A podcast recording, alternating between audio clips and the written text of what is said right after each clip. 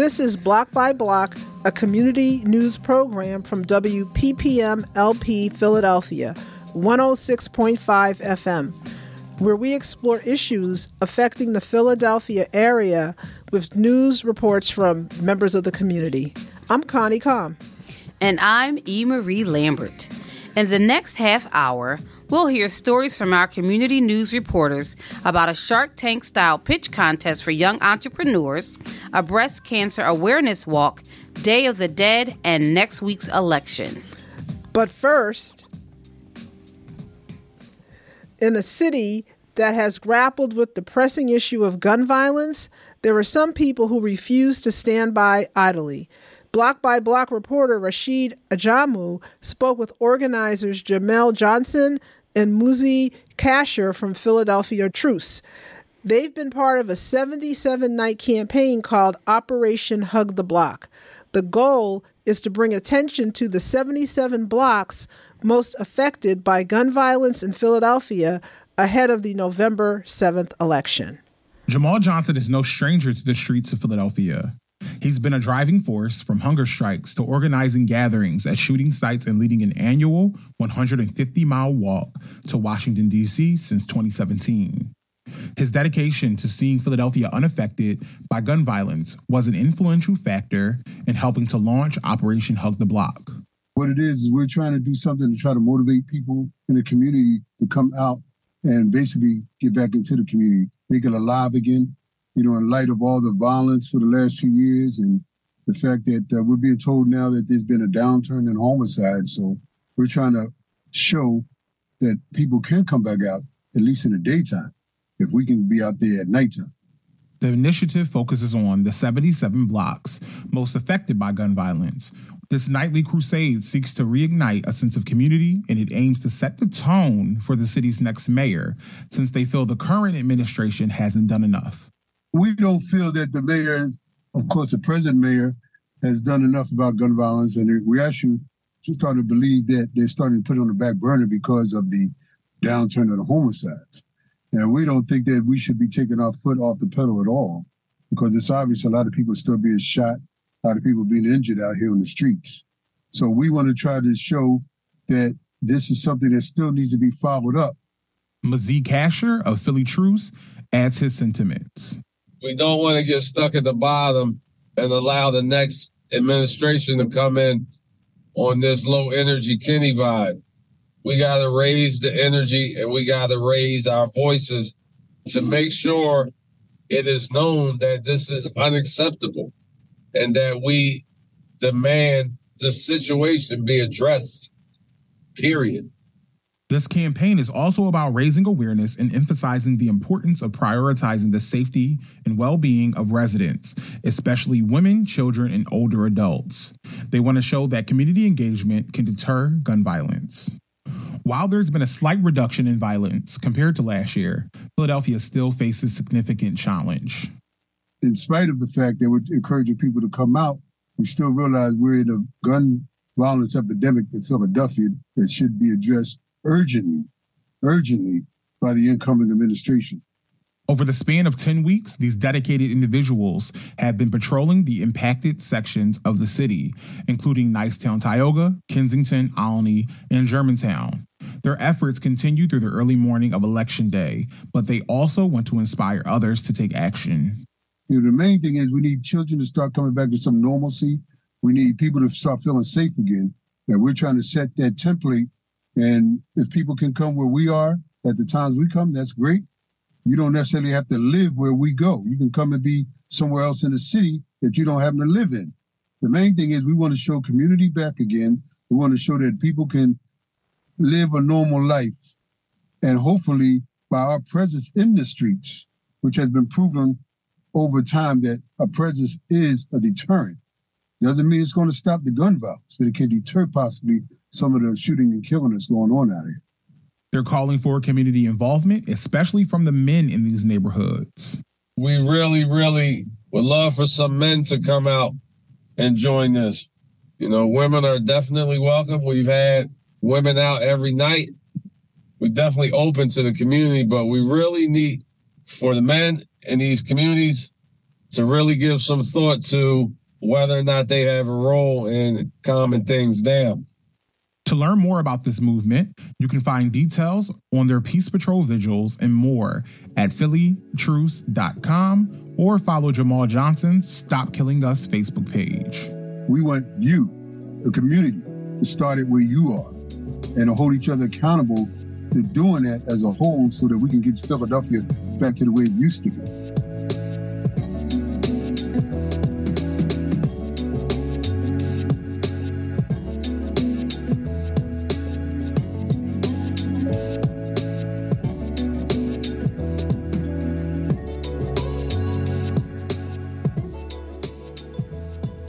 A group of seniors at the West Oak Lane Senior Center took to the streets two weeks ago for a breast cancer awareness walk.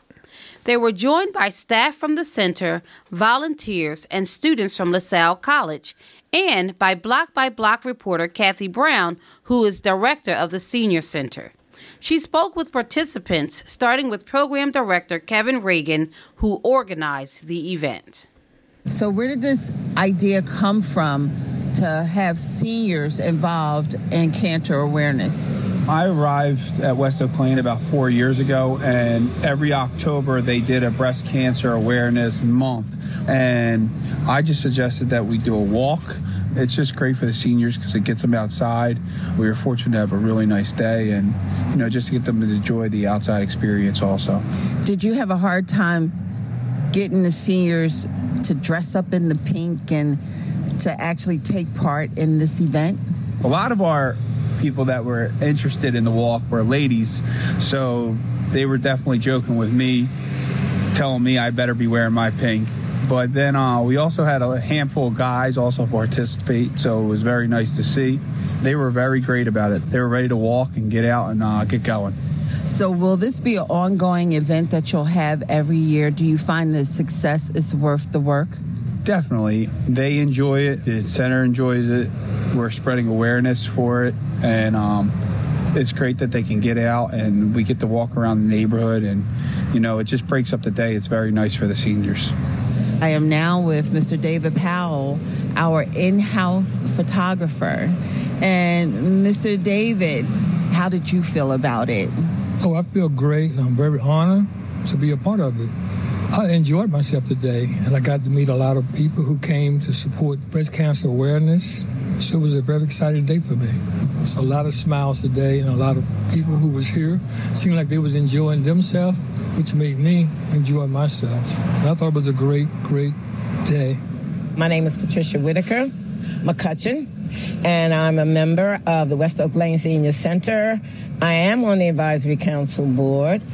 And I love coming here. First of all, I've been coming here over 20 years, and I like the interaction that we have with each other. And it really keeps us functioning and our mind. And the walk was awesome today. I made it around the block.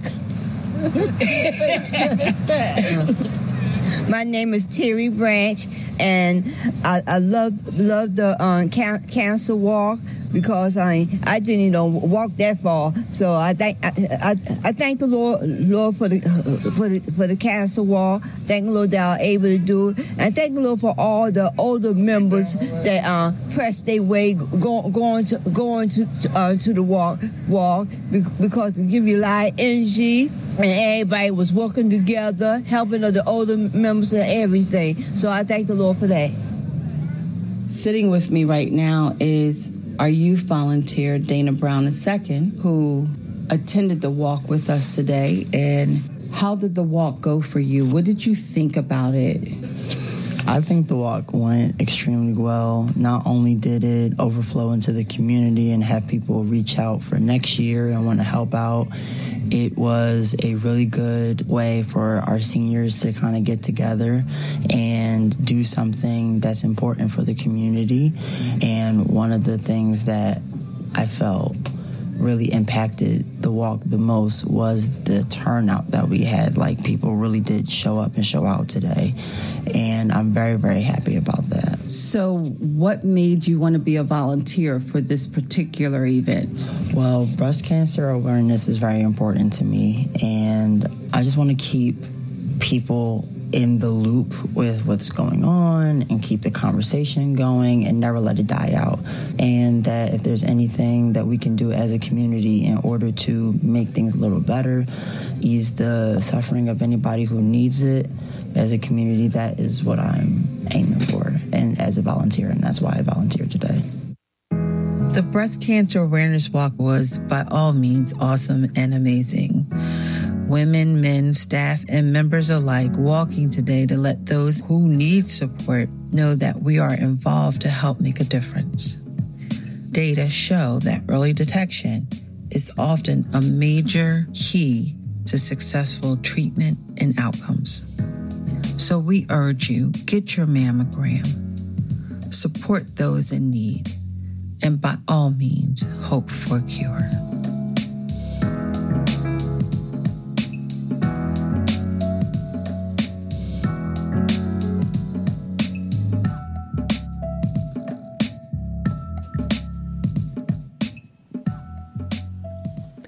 This weekend in Germantown, a group of young entrepreneurs between the ages of 8 and 15 will be pitching their business plans in front of a panel of judges.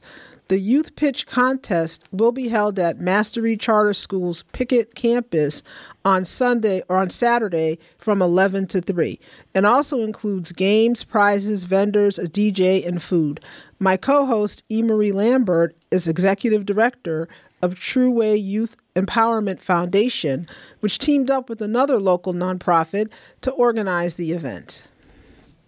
Executive Director of Collaboration Over Competition, Melissa Montero, says the contest is designed to give young entrepreneurs access to a network of professionals and veteran entrepreneurs that can offer guidance, mentoring, and business skills needed to manage and scale their businesses. Can you name the competitors this year and what they'll be pitching? So we have TJ. He is our youngest entrepreneur and his business is called Just Keep Spinning. He says that his mom does food and clothing for the homeless, but he wants to give them an activity or something to look forward to. So his goal is to pitch fidget spinners to them so that they have something to do. And he's really excited and really passionate. So we can't wait to hear from TJ. Our next contestant we have is a Johnny, and he has a bow tie business. So he actually wore one of his bow ties. So we did get to see a little sneak peek of it. He will have some on the day of for purchase and pre-order. So if you guys are into bow ties, you'll be able to hear more about him we have John Xavier and John is a actor. He is an entrepreneur. So his business really focuses on his two children's books and he does STEM projects and experiments and things like that. So he wants to create STEM boxes that he can use for his business. We then have Timothy, who is also another children's book author. He will be pitching his business which is all about love. He experienced bullying and loss. And so his book talks about that. And he wants to take the funds to reinvest in his business to be able to provide more books and to expand on his book and clothing merchandise. And then our last contestant and oldest contestant, his name is Nadir, and he has athletic wear. So he focuses on youth who are injured or have to adjust with their athletic wear. Sometimes when you get an injury or a sprain or whatever, you want to make sure that you can still perform, but be comfortable in it. So he has a full business plan ready. He has also availability for everyone to see his product on a website as well. So you guys definitely have to come so you can hear more about all five of our contestants. I asked Melissa about the inspiration for the pitch contest collaboration over competition was initially started because I was a children's book author and I was trying to reach out to other people that were authors that could potentially help me. And I wasn't necessarily getting a lot of positive feedback or help from people. So me and a couple friends of mine decided to do a one day event for women entrepreneurs, new and old alike, to come together network. And then we had so much positive feedback, we decided to launch it as a nonprofit. just being in the industry as a children's book author, I met so many other young entrepreneurs that were children's book authors, including my two children. And just to see young people excited about business, but not necessarily knowing all of the steps to go into it. So they know you make money and then you can spend money. So after seeing so many young entrepreneurs, me and the team decided that we needed to create a space for our young entrepreneurs to get the education that they need. So we hear about youth pitch contests all the time and the opportunities that they have and you win prizes and things like that. But what we love about our youth pitch contests is that we educate the young people prior to. The applicants applied and were selected a few months ago. Weeks leading up to the contest, they receive a series of workshops from professionals that coach them in different aspects of pitching. This year, the entrepreneurs had a business plan workshop, which helped them develop and write down their plan if they didn't already have one. They got a financial planning and strategy workshop where they learned about investing and reinvesting in their business, how to project profits and losses, and how to develop a sustainable financial plan. The LEGS workshop was a presentation workshop. They learn how to introduce themselves, develop their elevator pitches, and how their knowledge about their business is directly tied to their ability to pitch with confidence. On Saturday, the five entrepreneurs will use the tools they were given to present their pitches to a panel of judges and an audience of family and friends. There are three prize levels. For all of the contestants, they'll pitch their business, and then first place winner will win $500 in cash. Woo! Second place winner will win $200 in cash. And then we allow the people who attend the event to vote on their fan favorite, and that person will get $100. So the idea is for us to give them this cash as seed money so that they can sow back into their business. And then another big prize that all of them get is with the workshops that we provided them, they now have connections to all of our entrepreneurs that are in the industry so they can reach out to them for additional coaching, for information, for whatever they need. So we giving out cash, cash, cash. And then we're also giving out education to our winners and contestants. The Youth Pitch Contest seems right in line with the surge of entrepreneurs that happened during the pandemic. Many people discovered hidden talents or the ability to turn their passions into budding businesses for profit. I'm glad to see that so many of our youth have been inspired to do so, and that organizations like Collaboration Over Competition and True Way are arming them with the tools they need to sustain and be successful. For more information about the event, go to collabovercomp.org, C O L L A B O V E R C O M P dot org, or check them out on Instagram and Facebook.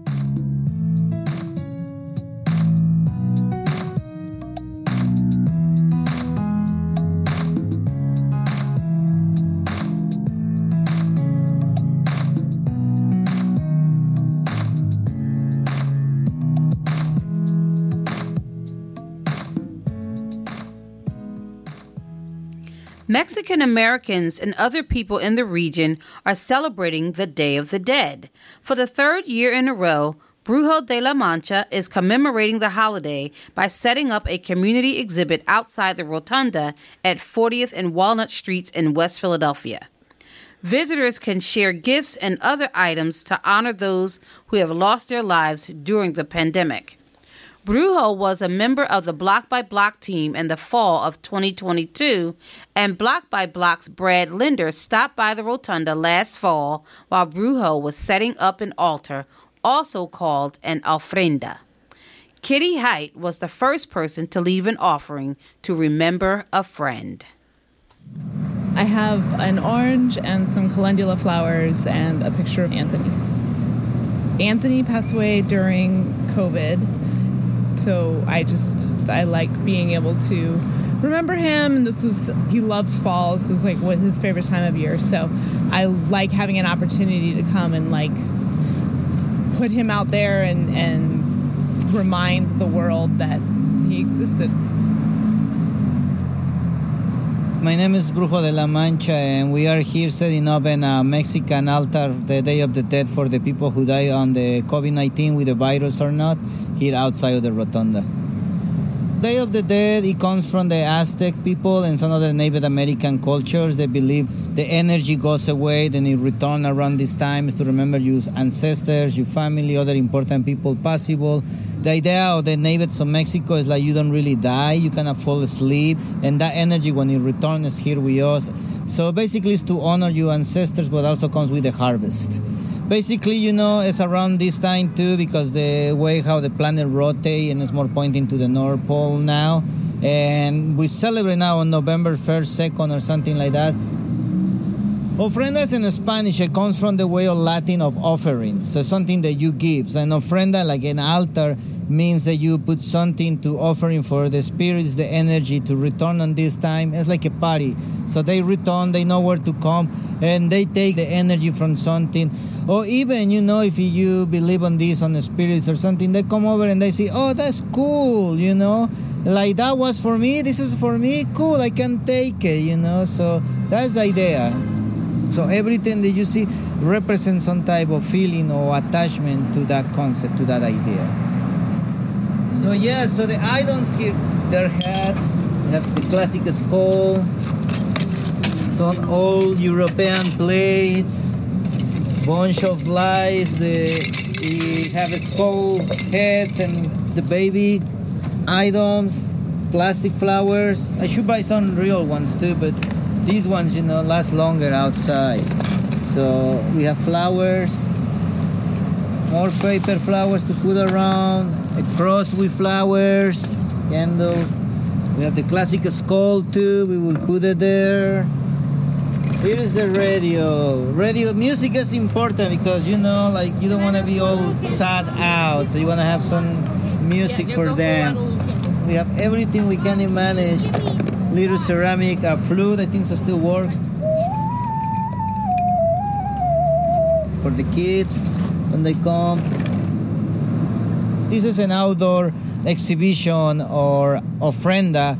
Sometimes you have in museums or something like that, but when it's on your house, everything should be more like real. Like you really have food, you have water, you have coffee, you have tea things that people used to like at the time and they want to come over and enjoy it again, you know. So on this ofrenda is open to the public, they can put anything they want.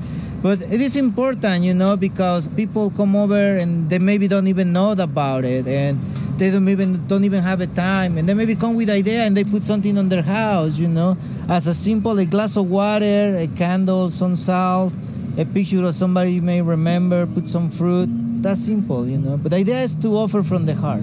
That's the more important. It's open to the public. Anyone can come and yeah, bring your family, bring your kids. 40th Street and Walnut here at the Rotunda.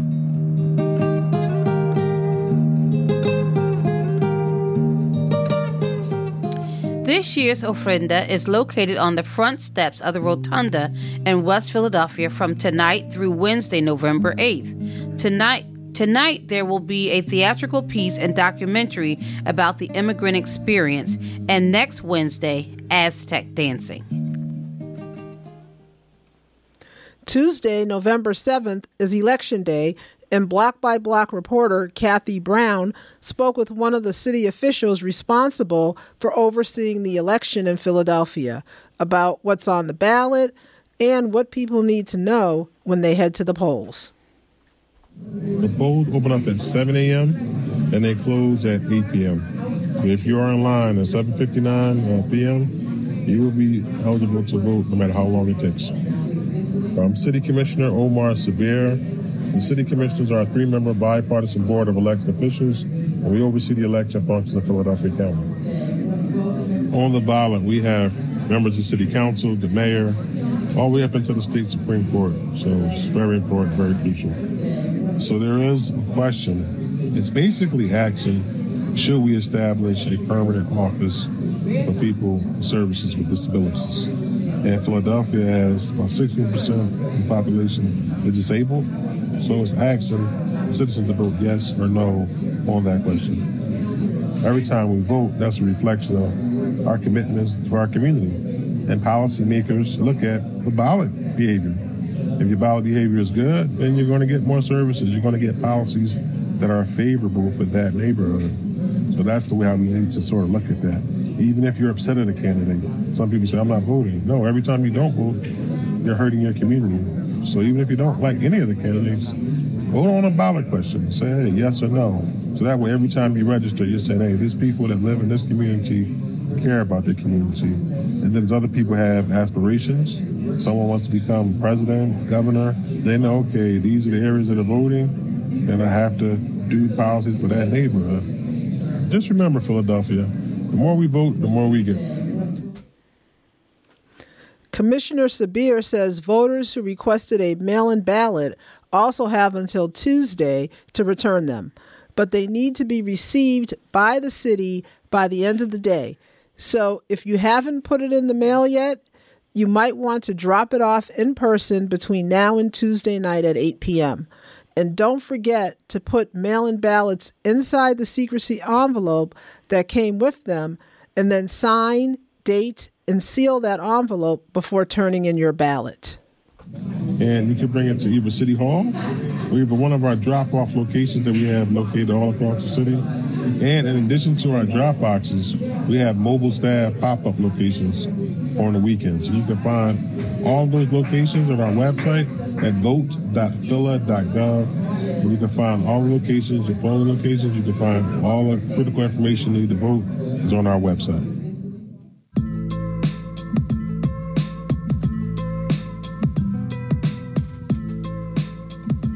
Block by Block is produced by Kiersten Adams, Rasheed Ajamu, Cathy Brown, Barbara Martin Ellis, Brett Roman Williams, and us. Connie Komm and E. Marie Lambert. Rasheed Ajamu is our board operator tonight. Brad Linder is radio news managing editor for WPPM. Peter Liu is radio operations manager, and Allison Durham is, is WPPM's radio program manager. We'll be back in two weeks with a new episode of Block by Block featuring more stories about issues affecting life in the Philly region. You can find past, past episodes of the show on PhillyCAM SoundCloud, Apple Podcasts, Spotify, and wherever else you find your podcasts. Thanks for listening.